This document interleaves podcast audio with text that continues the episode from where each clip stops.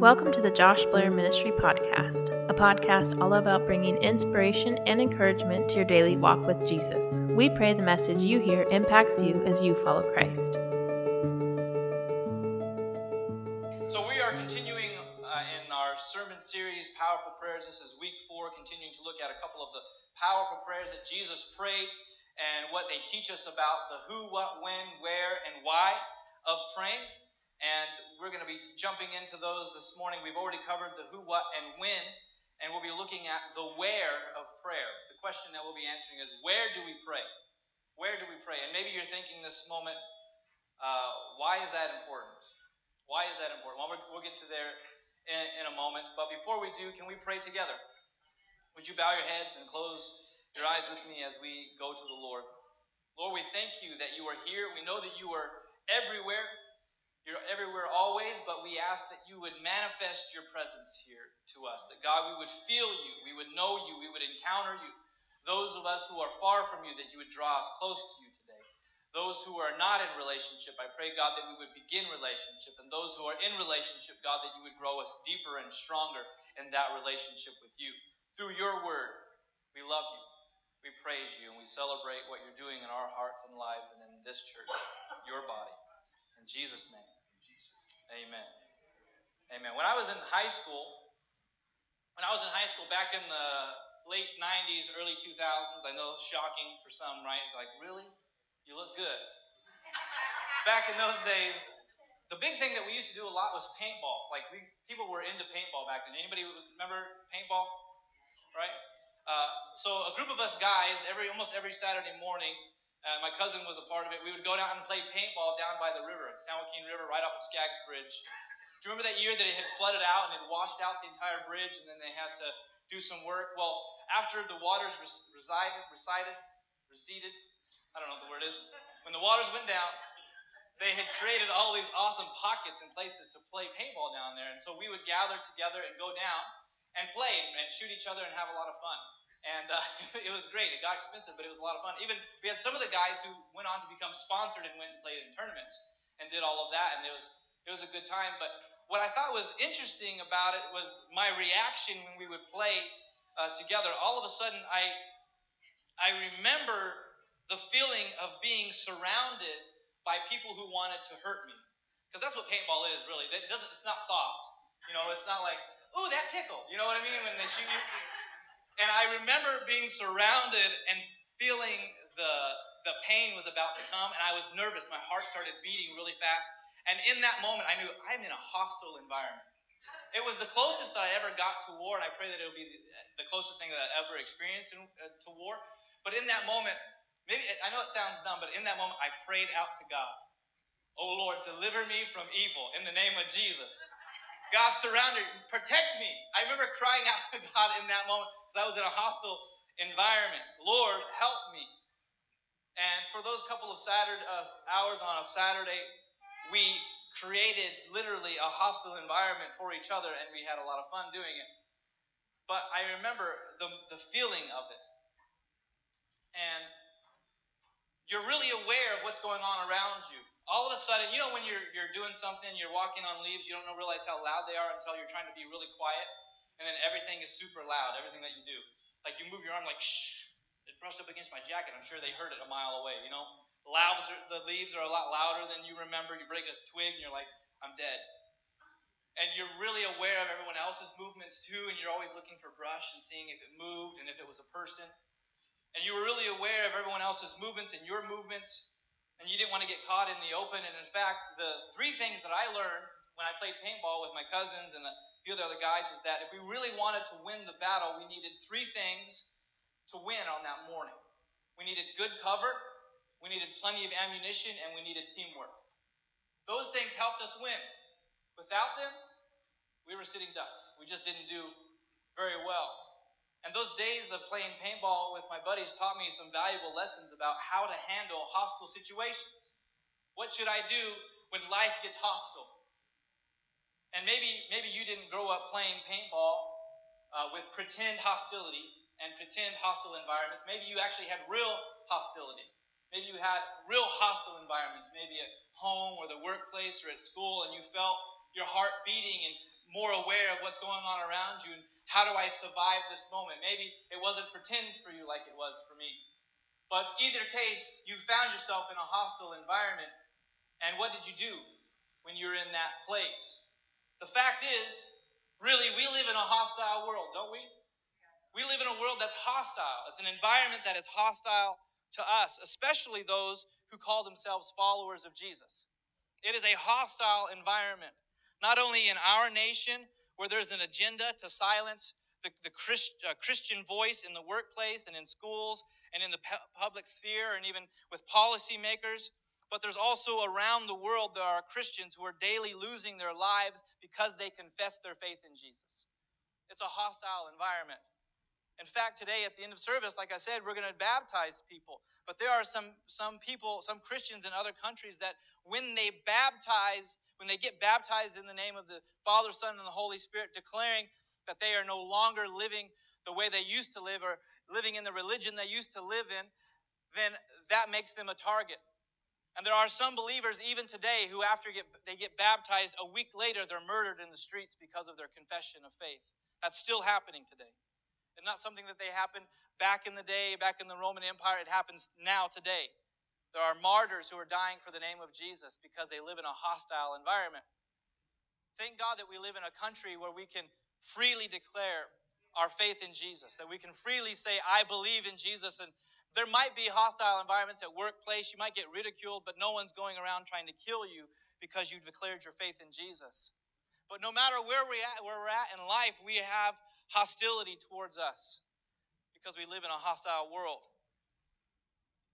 Blows my mind that people, especially in Muslim countries where they where it is illegal to convert to Christianity, there are still people who say it is worth it to lose my life and gain eternity.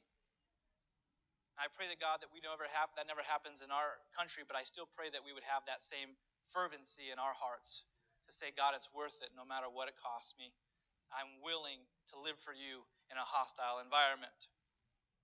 See, Jesus knew as his followers that we would be in a hostile environment because of our faith. He knew it. That's why he prayed the way he prayed. So if you'll turn with me to John chapter 17, if you have your Bibles, or you can open up the YouVersion Bible app and you can follow along with the notes and the verses there as well, or you can follow along on the screen behind me.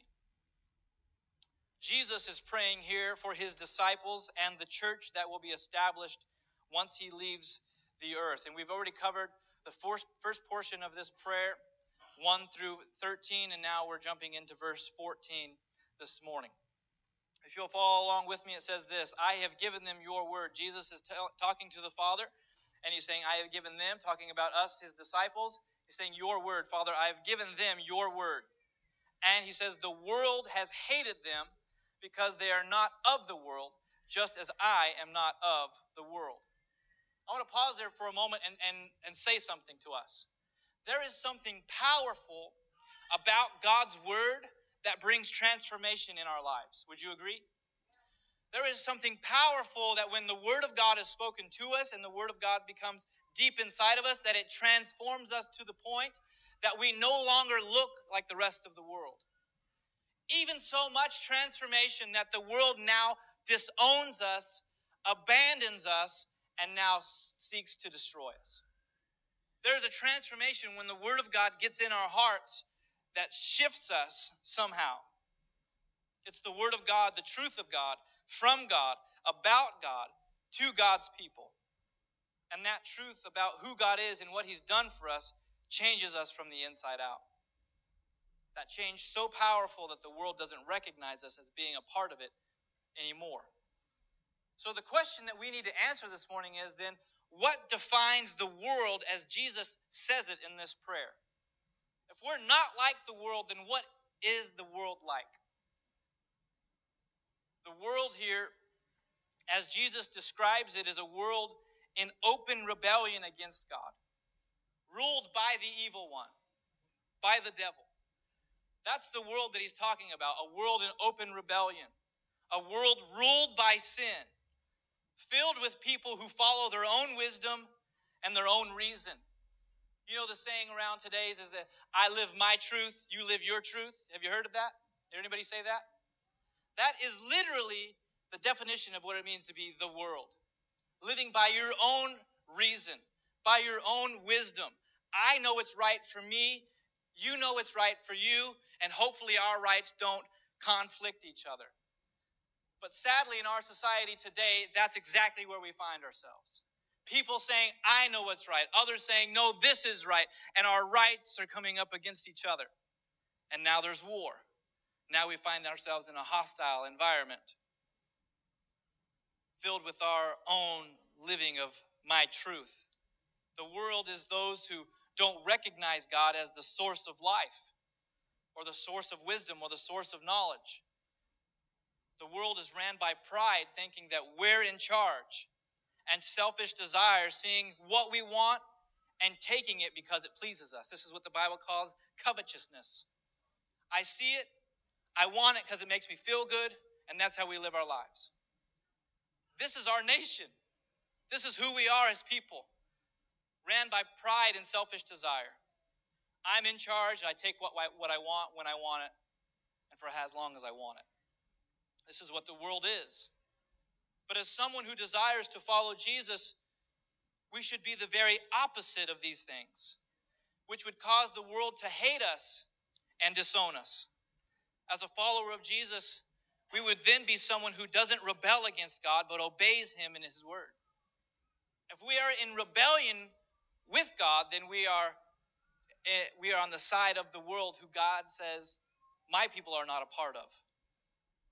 If we're to be followers of Jesus, then we shouldn't be ruled by sin and we don't give in to sinful desires. Sin doesn't rule over us. If we're followers of Jesus, we don't follow our own wisdom or our own reason or our own truth, but we submit our lives to God's truth found in His Word. We allow that to dictate what we do, what we say, and what we believe, not what we feel, because feelings are fleeting and feelings can distract and distort what we know to be true. Believers recognize that God is the source of all life and all the source of all knowledge and wisdom. And a believer is someone who values and protects all life, especially human life, because we believe that God is the one who creates life. We believe that God is the one who sustains life. And I know that right now, we are people who are, should not be led by pride or selfish desire to meet our own wants and needs, but to humble ourselves and to seek and serve others. But because of this, our world is turned upside down. I think this is there's a pic, perfect picture of what's happening right now in our country around the abortion laws being made in various states. And I'm not here to belittle or shame those who've had an abortion or have family members that have had an abortion. I'm not out to speak out against them. We're called to love. And I'm not here to debate the topic on ethical what ifs, but I am here to say, as a follower of Jesus, my responsibility is to protect all life from the moment that God begins to grow life inside the womb. From the moment that that cell begins to divide, there is life being created. And as believers, we're called to protect life, no matter how controversial it might seem, because that's the reason why the world speaks out against it as if we're stealing the rights of somebody when we're trying to protect the rights of others. And as believers, we're called to do that, to stand up for that, and more, and more. But because of our viewpoint as believers, the world hates us, turns against us, calls us haters when we are lovers, calls us bigoted when we seek to unite, calls us people who hate when we don't hate. So, what do we do? What are we supposed to do in this moment? Are we supposed to hide from the world? Are we supposed to separate from this world? I had some friends that said, Man, when it all goes down and everybody starts shooting, I'm just going to run to the mountains. I'm just going to live in the mountains and I'll be there and I got my go bag, literally, to have a go bag ready to go. And I'm not trying to make fun of them. I'm just wondering, is that what we're supposed to do? Run when things get crazy? Hide? Are we supposed to leave them to their own devices and say, well, Look, I'm saved, so y'all let it burn. Let it burn. I'm good. Is that should, should that be our mentality? Verse 15 says this when Jesus was praying, he says, I do not ask that you take them, Father, out of the world, but that you keep them from the evil one. As we started this series, remember we went through the Lord's Prayer where it says, Lead us not into temptation, but deliver us from the evil one. Jesus is praying the same prayer God, when you keep them in the fire, help them not to be burned. When they're in the middle of it, God, don't remove them, just keep them pure. Don't allow them to fall to temptation. Don't allow them to be overcome by sin. We all know that there's going to be hardships, there'll be temptations, but we don't have to fall to it. Even Jesus prays this prayer again a second time keep them from the evil one, knowing that temptation is always there to try to bring us down. But he doesn't say remove them from the world. No, he says keep them in it. Verse 16 says this they again, they are not of the world, just as I am not of the world. So he says this in verse 17 sanctify them or make them pure Make them holy. Separate them for the holy purpose of serving you. And, and do this in your truth. And he says, the word is truth. So, what is he saying here? That purity and holiness is not something that we try to do. That's what religion does. We got to look a certain way. We got to act a certain way. We got to talk a certain way. And we have to govern ourselves so that we become pure and now we become the one who is sanctifying ourselves. But that's not what Jesus said. Jesus didn't say, Lord, help them to sanctify themselves. No, he said, God, sanctify them. How? Through your word, through the truth of your word. You want to know how to live a holy life, how to live a righteous life? Don't just try harder because your trying harder will fail every time. But I would say this to you get into the Word of God. Say, God, I'm struggling. I'm falling into temptation. I continue to do the things I don't want to do. I confess you as Lord, but my life doesn't look like it. How do I begin to live this life? Say, God, you said that you would sanctify me. You would make me holy. You would make me pure through your word. So, God, I read your word. I meditate on your word. And then our hearts and our minds are transformed through the word of God. And that's how he does it. This whole trying harder thing just doesn't work for us because it was never supposed to be up to us. Jesus is the one who says, if you want to stay in the fire and not get burned, make sure the fire of God is inside of you first. Comes from the Word of God. Let the Word meditate on you as you meditate on it. We don't make ourselves holy, God does it. Doing what He instructs us to do through the Word helps us be transformed by the Word.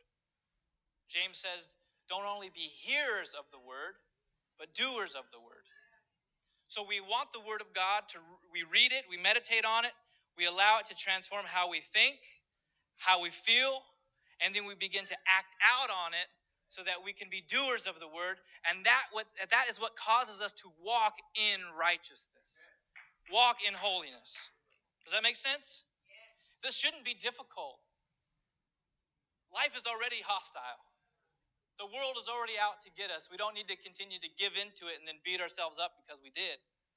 Let's change how we live, what we watch, what we listen to, because those things try to transform us into the image of the world rather than reading the Word of God and letting it transform us into the image of Christ. He continues to say in verse 18, As you sent me into the world, so I have sent them into the world.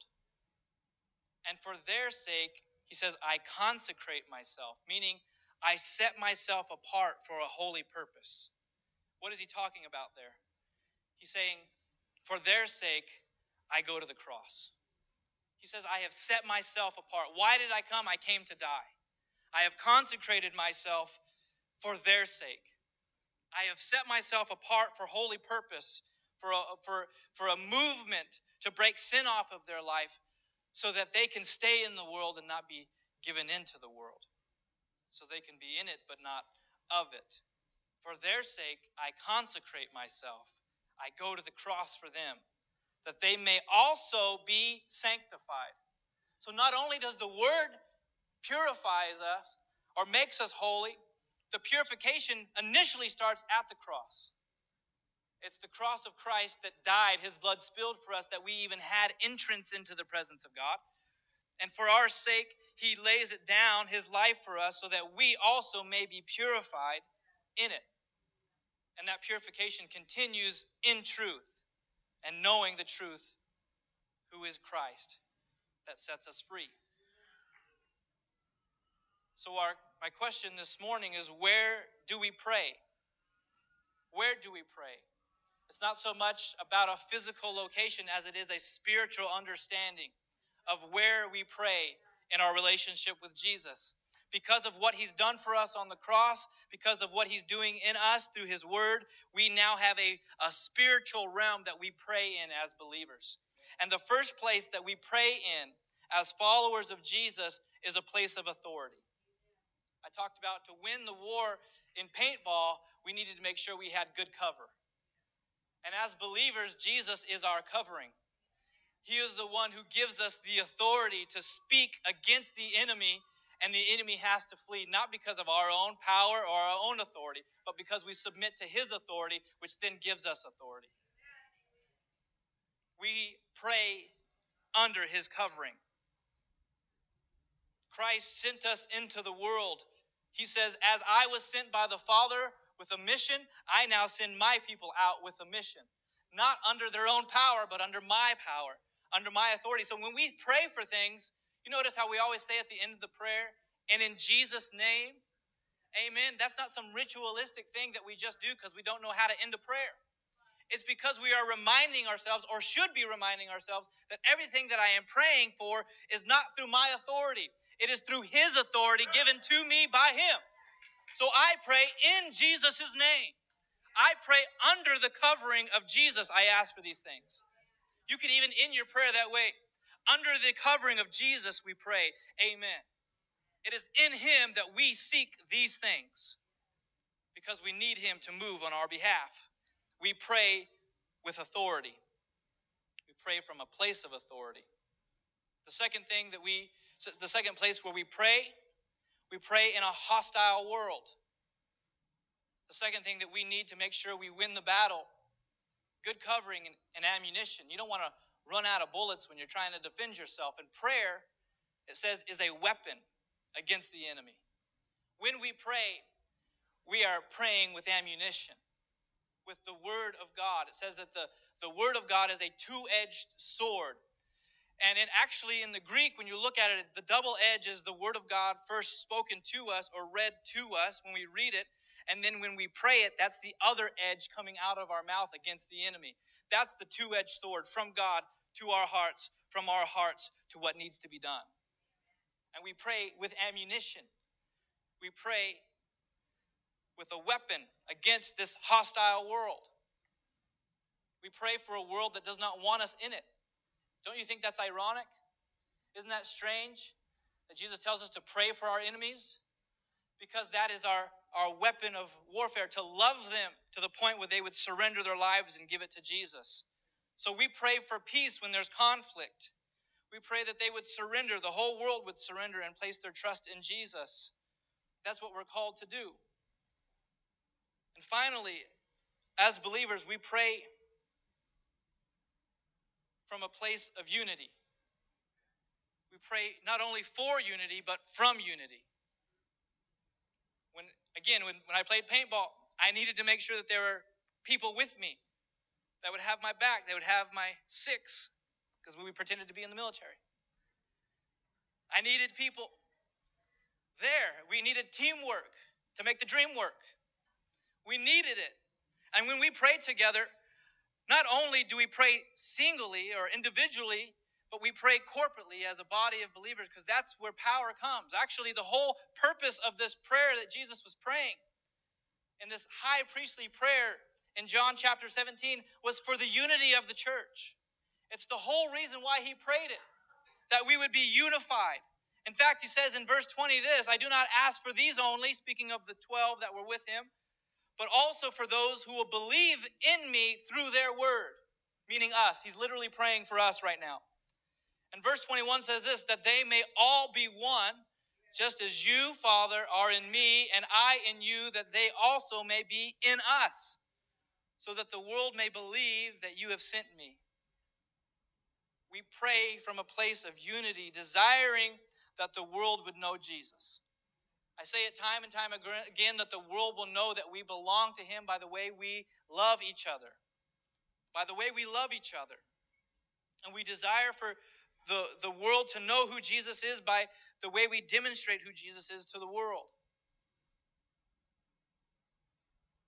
The world is, is so divided that if the church would be united, it would be such a contrast that people would have to say, What is happening there? And I'm not just talking about this church, this body. We want unity here. We don't want gossip. We don't want backbiting. We don't want slander. In fact, those are the things are that's a spirit of antichrist when we begin to talk bad about our brothers and sisters because we're not united. There's no division in the spirit of God or in the body of God. Jesus' body is not dislocated. But I'm also talking about the church at large, the capital C, the one that's in our community, the churches that are around that are trying to reach people for Jesus, the churches that are in our nation and around the world. We pray that we would love each other and support one another. And when God is doing something powerful in their church, we celebrate it. We don't get jealous. We don't get upset because God's moving in them. We say, God, what you're doing for them, would you do for us too? God, would you pour out so that all of Madera would know you? That all the Central Valley would know you, that California would be turned around for the glory of God. We pray for the church. Because when there's unity in the church, there's power released in the church. We pray not only from unity, but we pray for unity. It should be a prayer that we pray daily, that God would unify his church. And in, in Jesus' powerful prayer for his followers, he makes a clear distinction from those who follow him and those who do not follow him. Those who don't live a life those who don't follow Jesus live a life of selfishness, pride, and rebellion. They stand in opposition to God and His Word. They reject His truth and live their own truth. And Jesus is not afraid to say that if you do not follow Jesus, these words define you whether you know it or not. If you've not submitted your heart to Christ and you don't say, Jesus, I follow you and I follow you alone, then these words define you. You're a part of the world. As harsh as that might seem, because the world is set in opposition to God, and, and if you don't have relationship with God, you've not been forgiven for the sin, then you are still in opposition to God. But the beauty of what Jesus did for us is that he gives us a choice today to turn from what the world calls good and acceptable and turn to God and his truth, seeking to obey him. He gives us a chance, even in our rebellion, to turn towards Him. And that's the truth for everybody. Nobody was born a Christian. I don't care what family you were born into, I don't care how much times your mama prayed for you. You were not born a Christian. It's your decision to follow Jesus and your decision alone. There are people praying for you that you would be open to that, but it has to be a choice that you make. And He gives that to all of us. All of us at one point were in open rebellion to God living for ourselves, choosing to do what we thought was right until we surrendered to Him. And it's a simple thing to do. We just choose today to trust His word above our own word, to recognize our need for Him, and that we're not in charge, that He is. And we put our hope in Jesus to save us and free us from our sin. It's a simple thing to do It doesn't seem simple sometimes. It doesn't seem easy in the moments when we feel God tugging on our hearts and we feel this constant tension between what we want to do and what God wants to do in us. But it's simple to say, Jesus, I choose to surrender and have you be the Lord of my life.